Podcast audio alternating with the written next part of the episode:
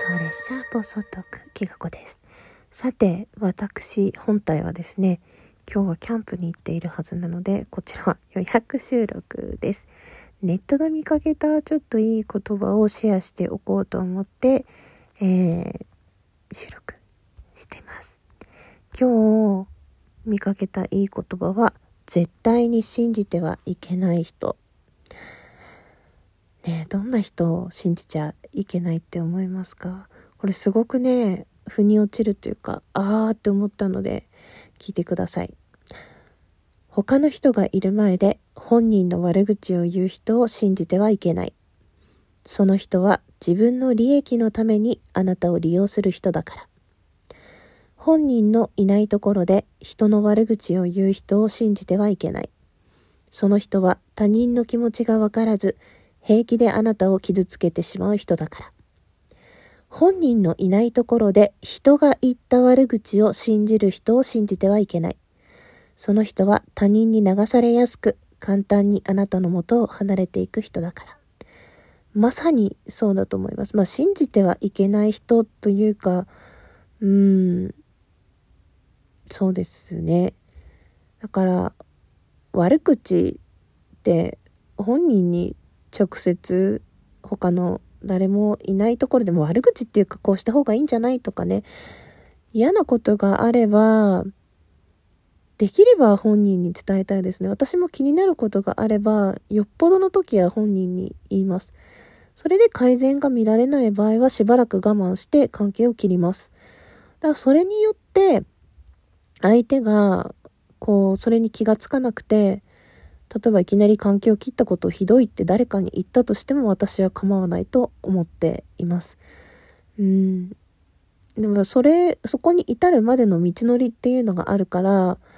なんていうの、それはさ、相談と悪口はまた違って、こういうことがあって悩んでる、改善したくて頑張ってるとか、どうしたらいいかっていうのとさ、ただただ文句言うというか、まあ、聞いてほしい時があるってのはわかるけど、それも人を選んでほしいというか、思いますね。うん。私も仲がいい友達だったら全く関係のない第三者としてさ、そういう人いるんだねってこう気持ちを分かっち合うっていうかね。そこで共感することでほっとしてまた前が向けるんだったらいいなって思うけど、ただただなんか人を攻撃するとか、引きずり下ろしてやろうとか、相手を嫌な気持ちにさせようとか、そういうのはうん、信じたくないなって思いますし、まあ5チャンネルとかもね、ありますけれども、いろんなジャンルの時に、私の仲いい人とかね、いろいろ書かれて、とネットにいられなくなるとか、ちょっと病気、ストレスが行き過ぎて病気みたいになっちゃうとか、いろいろあったんですけど、まあ、こういうことが書いてあったよっていうことすら私は教えてほしくない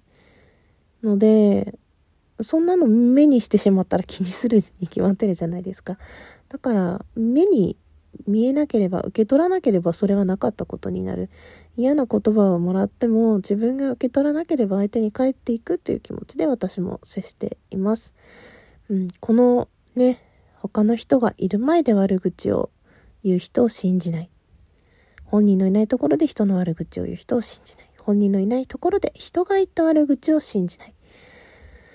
うん、大事なことじゃないかなって、なんかちょっと心に響いたのでシェアをさせていただきました。まあこれもね、私が心に響いただけで全く響かないとか、あなたはそう思うのねって方もいらっしゃると思うんですけれども、一つのね、意見として残しておきたいなと思いました。なんかこう、言葉そのものも引き寄せがあるというか、その時自分が気にしてることとか悩んでることにポンと答えをくれるようなことがネットとかね現実社会で目の前に起こり得るっていうのはよくあるんじゃないかなって私は思うんです。そういうふうに受け止めたいなって思うというかまあおまじないみたいなことですね。そういうスピリチュアルなスピリチュアルな力は私にはなくてただただこう物事を前向きに受け止めるそういう訓練をするのみなんですけどうん。本当にそうかはわからないけれどもこういう捉え方をすると心が楽になるよっていうことでねなんかまたいい言葉こう自分ではこう思ってはいてもうまく表現できていないこととかがうまい具合にまとまっていることとかあればまたシェアしていきたいと